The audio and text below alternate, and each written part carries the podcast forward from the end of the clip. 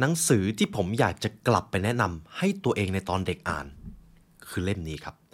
กฎ 21 ข้อที่ไม่มีผู้นำคนไหนปฏิเสธได้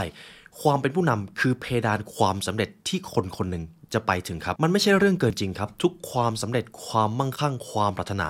ทั้งหมดนี้จะไปได้ไม่ไกลเกินกว่าความเป็นผู้นำที่ท่านมี ซึ่งความน่าสนใจอยู่ตรงนี้ครับ ความเป็นผู้นำที่แท้จริงคืออะไรทำไมทักษะหรือกรอบความคิดความเป็นผู้นำถึงมีผลกับทุกความสำเร็จในชีวิต หากเรายกระดับความเป็นผู้นำความสำเร็จในชีวิตของเราก็จะถูกยกระดับขึ้นตามไปด้วยฉะนั้นครับทุกท่าน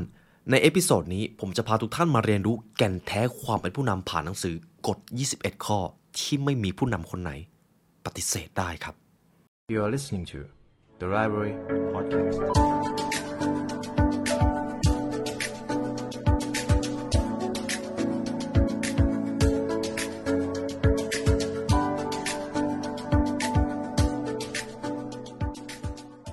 ตำราสู่ความสำเร็จและเนื้อหาพิเศษจากเรา The Library Premium Content สามารถรับชมได้แล้ววันนี้ที่ www.thelibrarylearn.com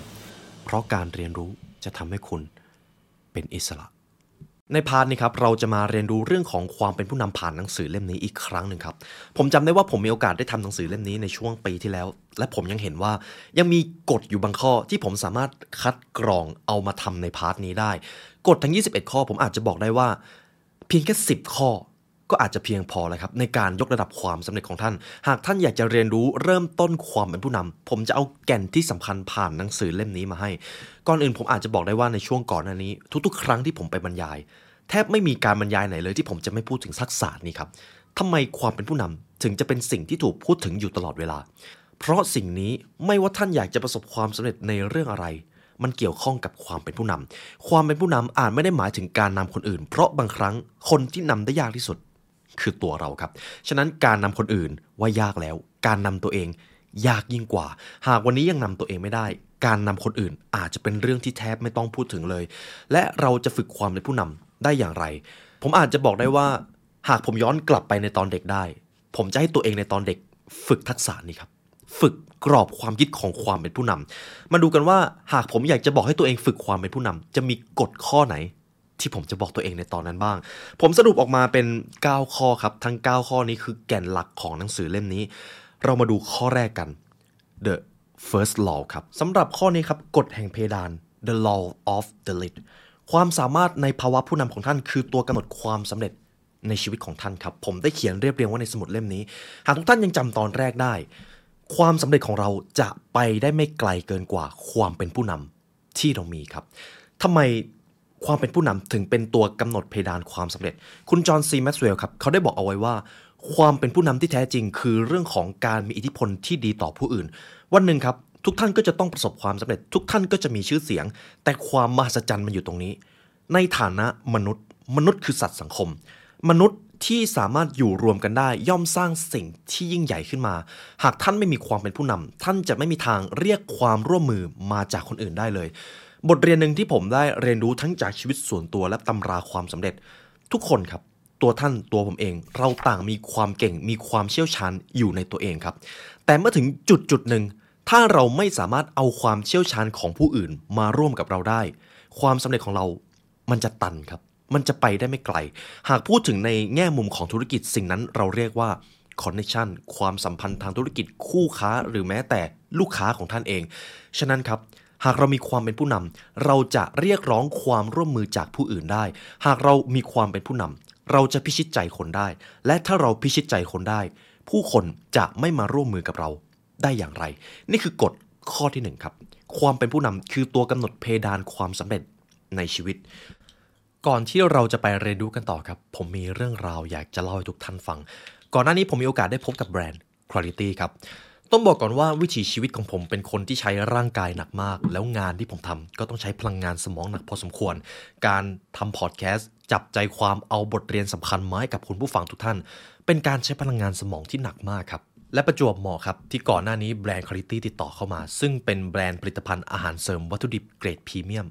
พื่อคนไทยโดยเฉพาะ ความน่าสนใจอยู่ตรงนี้ครับ ก่อนหน้านี้ผมมีโอกาสได้พูดคุยกับ CEO Founder ของเขาครับ ผมอาจจะบอกได้เลยว่า แบรนด์ผลิตภัณฑ์นี้ควรค่าแก่การเอามาแนะนำให้กับ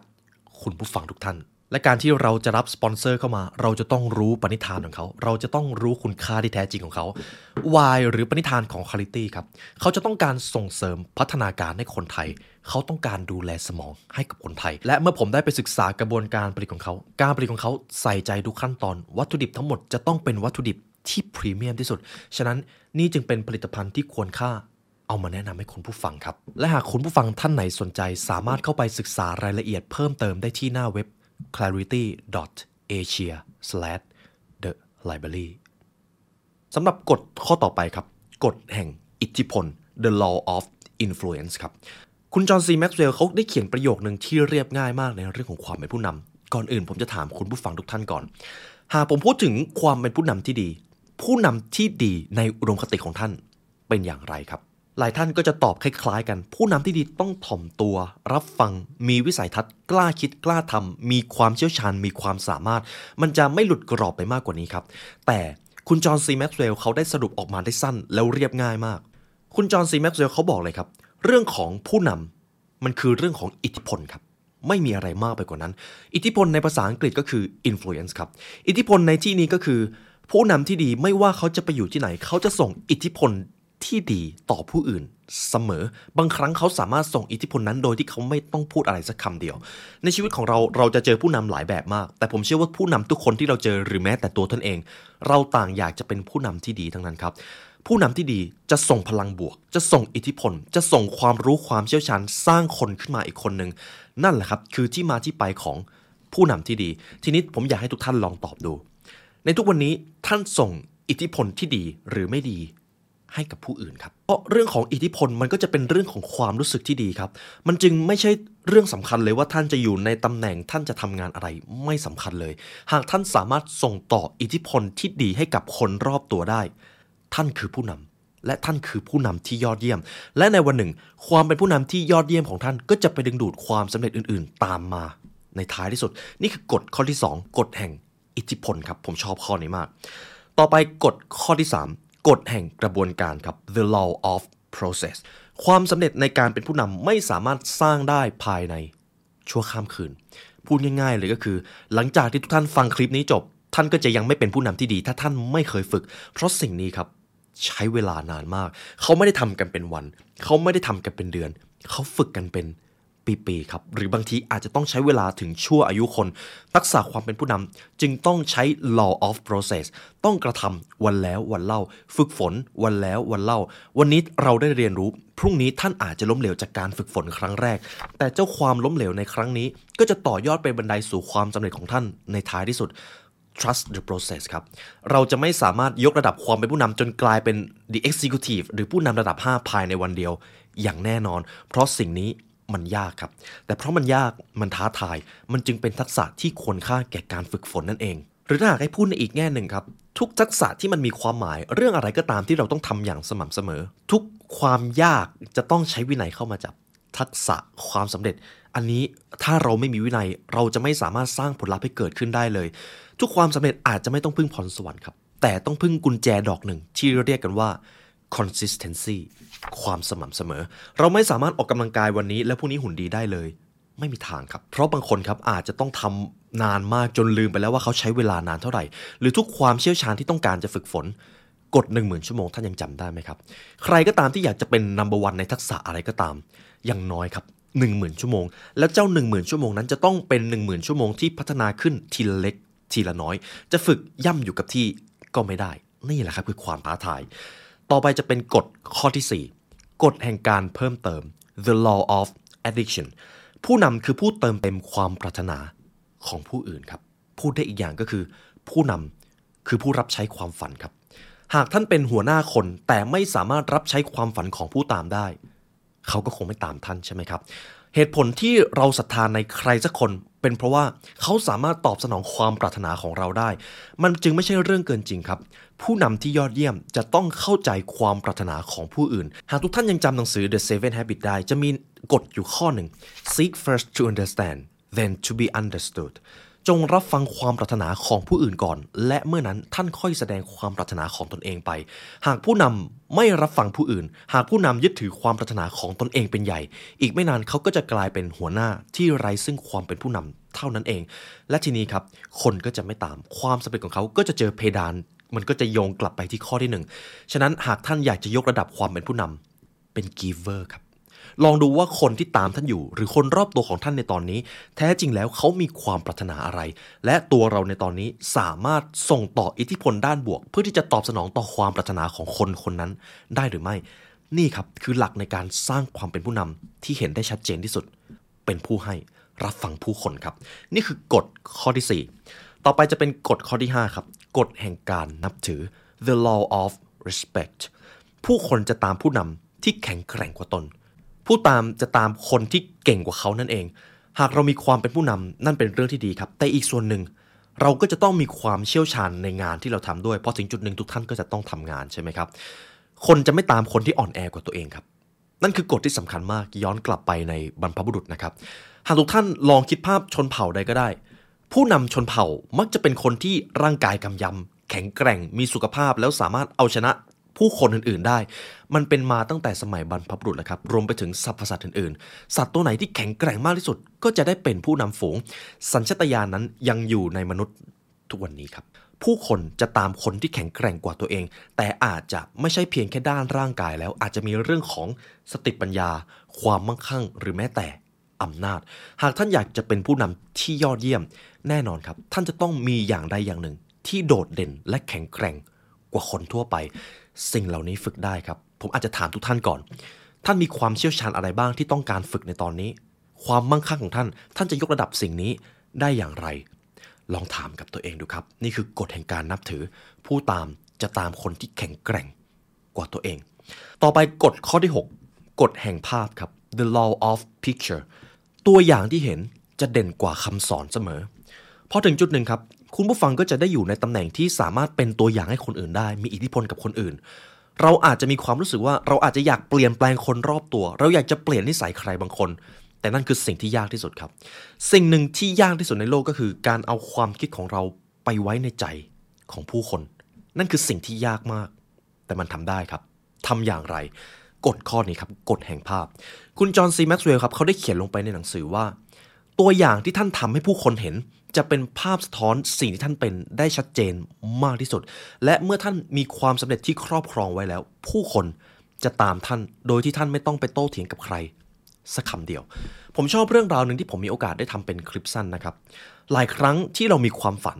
เรามีความสำเร็จที่ได้นิยามเอาไว้แล้ว แต่เราเลือกที่จะไปโต้เถียงกับคนอื่นก่อน เพราะเมื่อเรามีความฝันครับ จะเริ่มมีคนไม่เข้าใจเรา จะเริ่มมีคนพูดจาดูถูกความฝันของเรา ซึ่งนั่นเป็นเรื่องปกติมาก แต่เมื่อใดก็ตามที่เราไปโต้เถียงกับคนเหล่านั้น ท่านกำลังใช้เวลาอย่างสูญเปล่าครับ เพราะเมื่อคนสองคนมาโต้เถียงกัน ต่างฝ่ายต่างก็จะยึดมั่นในความเชื่อและความคิดของตนเอง ซึ่งมันก็ไร้ประโยชน์ ในทางตรงกันข้าม หากท่านสามารถเอาผลลัพธ์จากความสำเร็จสร้างให้มันเกิดขึ้นได้ นั่นแหละครับ คือคำพูดที่เด็ดขาดที่สุด มันคือกฎแห่งภาพ ภาพที่เห็นได้ด้วยตา ย่อมชัดเจนและโดดเด่นกว่าคำพูด ที่ฟังได้ด้วยหู ตัวอย่างที่ท่านกระทำจะเป็นคำสอนที่ดีเสมอและผู้คนจะตามท่าน กฎแห่งภาพครับ หากท่านอยากจะเปลี่ยนแปลงใคร ท่านก็จะต้องเป็นคนนั้น หากเราอยากจะสอนใคร ท่านก็จะต้องเป็นในสิ่งที่ตัวเองสอน เท่านั้นเอง ต่อไปจะเป็นกฎข้อที่ 7 ครับ กฎแห่งการจัดลำดับสิ่งสำคัญ priority นั่นเอง ผู้นำจะต้องจัดลำดับสิ่งสำคัญ เมื่อท่านไปอยู่ในตำแหน่งของการเป็นผู้นำหรือท่านเริ่มจะมีอิทธิพลกับผู้อื่น งานของท่านจะเยอะแน่ๆ เพราะท่านจะมีความสำเร็จที่ได้ครอบครองไว้ในส่วนหนึ่ง หากท่านไม่สามารถจัดลำดับความสำคัญในชีวิตได้ ท่านจะเจอกับความยุ่งเหยิง ท่านจะไม่สามารถตัดสินใจในเรื่องที่สำคัญ บางทีการที่เราลงมือกระทำโดยไม่ได้จัดลำดับความสำคัญ การลงมือทำนั้นอาจจะกลายเป็นการเดินถอยหลังก็ได้ เพราะเราไม่มีแผนนั่นเอง คุณจอห์นซีแม็กซ์เวลล์เขาได้บอกเอาไว้ว่า ผู้นำจะสนใจแต่ปัญหาตรงหน้าตลอดเวลาไม่ได้ครับ เพราะผู้นำต้องมีวิสัยทัศน์ เพราะคนเดียวที่จะมองเห็นอนาคตคือ ผู้นำในชีวิตก็เช่นกันครับ เราจะสนใจแต่ปัญหาที่เกิดขึ้นตรงหน้าไม่ได้ เราจะมัวแต่บ่นกับปัญหาที่เกิดขึ้น แล้วไม่ลงมือแก้ไขไม่ได้ครับ เพราะเราต่างก็เป็นผู้นำในชีวิตของตนเอง ท่านจะต้องมีวิสัยทัศน์ว่า ปัญหาในตอนนี้ที่เจออยู่มันจะส่งผลอะไรกับความสำเร็จในอนาคตได้หรือไม่ หรือมันเป็นโอกาสอะไร ที่เราอาจจะยังมองไม่เห็น ท่านมองเห็นโอกาสได้เสมอครับ ไม่ว่าจะเป็นวิกฤตอะไรก็ตาม และผมเชื่อว่าในทุกๆ ครั้งที่ตัวผมเองไปถามว่าความเป็นผู้นำที่แท้จริง ผู้นำหรืออุดมคติของท่านจะเป็นแบบไหนคำตอบหลักๆ ที่ผมจะได้ก็คือ ผู้นำต้องมีวิสัยทัศน์ จะต้องรู้ว่าในอนาคตเขาอยากจะมีชีวิตแบบไหนประสบความสำเร็จแบบไหนงั้นผมจะให้ทุกท่านเป็นผู้นำในชีวิตตนเองเลย ตัวตนของท่าน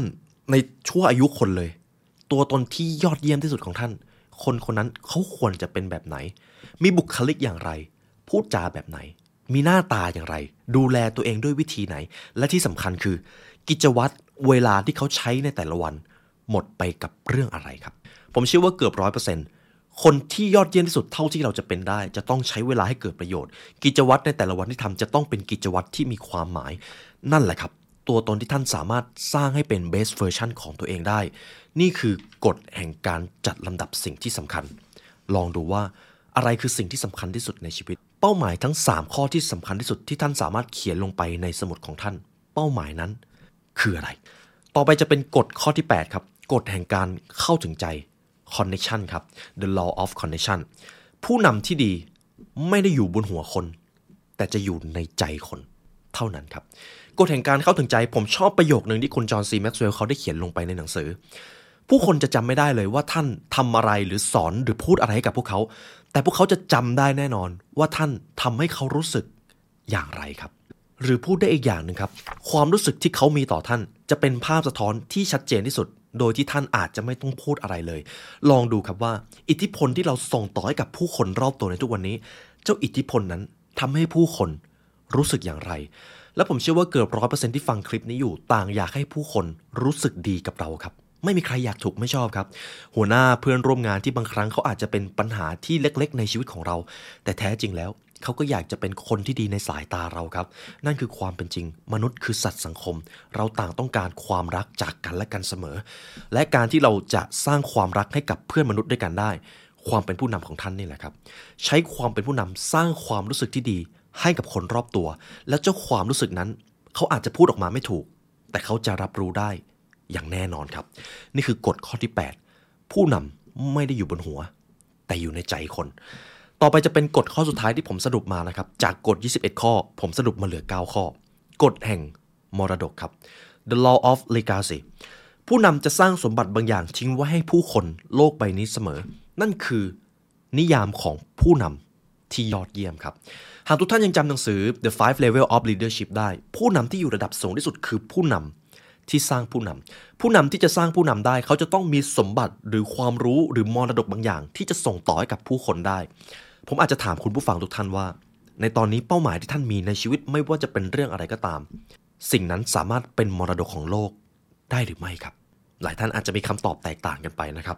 แต่แท้จริงแล้วมนุษย์ทุกคนไม่ว่าจะเป็นใครก็ตาม เราต่างถูกสร้างมาให้ทำบางสิ่งบางอย่าง เพื่อตอบแทนโลกใบนี้ เพื่อตอบแทนผู้คน เพราะทุกๆ ครั้งที่เราเป็นกีเวอร์หรือเราเป็นผู้ให้ เราจะรับรู้ได้ถึงความสุข โดยที่เราอาจจะลืมไปเลยว่าเราจะต้องเสียอะไรไป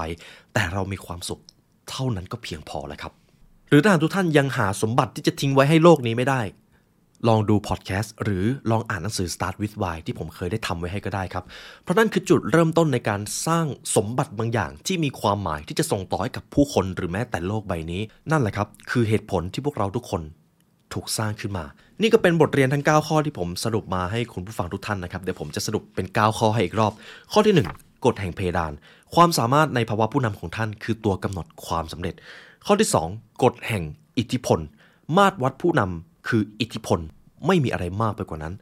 ข้อที่ 3 กฎแห่งกระบวนการครับ ความสำเร็จในการนำไม่สามารถสร้างได้ภายในชั่วข้ามคืน ท่านอาจจะต้องใช้เวลาเป็นปีหรือถึงชั่วอายุคน ข้อที่ 4 กฎแห่งการเพิ่มเติม ผู้นำคือผู้เติมเต็มความปรารถนาของผู้ตามหรือผู้คน กฎข้อที่ 5 กฎแห่งการนับถือ ผู้คนจะตามผู้นำที่แข็งแกร่งกว่าตัวเอง เสมอ ข้อที่ 6 ครับ กฎแห่งภาพ ตัวอย่างที่เห็น จะเด่นกว่าคำสอน ข้อที่ 7 ครับกฎแห่งการจัดลำดับสิ่งสำคัญ ผู้นำจะสนใจแต่ปัญหาตรงหน้าตลอดเวลาไม่ได้ เพราะผู้นำต้องมีวิสัยทัศน์ครับ ข้อที่ 8 ครับกฎแห่งการเข้าถึงใจครับ ผู้นำที่ยอดเยี่ยมจะไม่ได้อยู่บนหัวคน แต่จะอยู่ในใจคน เพราะความรู้สึกคือสิ่งที่คนจะจดจำได้เสมอ และข้อสุดท้ายกฎแห่งมรดก ผู้นำจะสร้างสมบัติบางอย่างทิ้งไว้ให้ผู้คนและโลกใบนี้ ตลอดกาลครับ นี่คือหลักความเป็นผู้นำจากหนังสือ The 21 Irrefutable Law of Leadership นะครับกฎ 21 ข้อที่ไม่มีผู้นำคนไหนปฏิเสธได้ และผมกล้ายืนยันครับ ถ้าผมย้อนกลับไปได้ผมจะโยนหนังสือเล่มนี้ไปให้ตัวเองตอนเด็กอ่าน เพราะท้ายที่สุดครับ ไม่ว่าท่านจะอายุเท่าไหร่ ไม่ว่าท่านจะทำงานมีฐานะเท่าไหร่ท่านสามารถยกระดับความเป็นผู้นำได้ แล้วเดี๋ยวความเป็นผู้นำมันจะยกระดับความสำเร็จเหล่านั้นเอง เพราะความเป็นผู้นำไม่ได้อยู่ในโลกภายนอกครับ แต่อยู่ในความคิดของท่าน มันคือกรอบความคิดและสิ่งนี้ฝึกได้ครับ นี่ก็เป็นบทเรียนที่ผมนำมาให้คุณผู้ฟังนะครับ จากหนังสือของคุณจอห์นซีแม็กซ์เวลล์และเช่นเคยครับ หากทุกท่านอยากได้เนื้อหาจากหนังสือเล่มนี้ครบทั้ง 21 ข้อ ซึ่งจะลึกมากนะครับ ทุกท่านสามารถซื้อหนังสือเล่มนี้ได้จาก The Library Shop ครับ เพราะการเรียนรู้จะทำให้ท่านเป็นอิสระครับ และในวันนี้ครับ ได้เวลาอันสมควรแล้วทีมงาน The Library และผมขอลาไปก่อน ขอให้วันนี้เป็นวันที่ยอดเยี่ยมของทุกท่านครับ สวัสดีครับ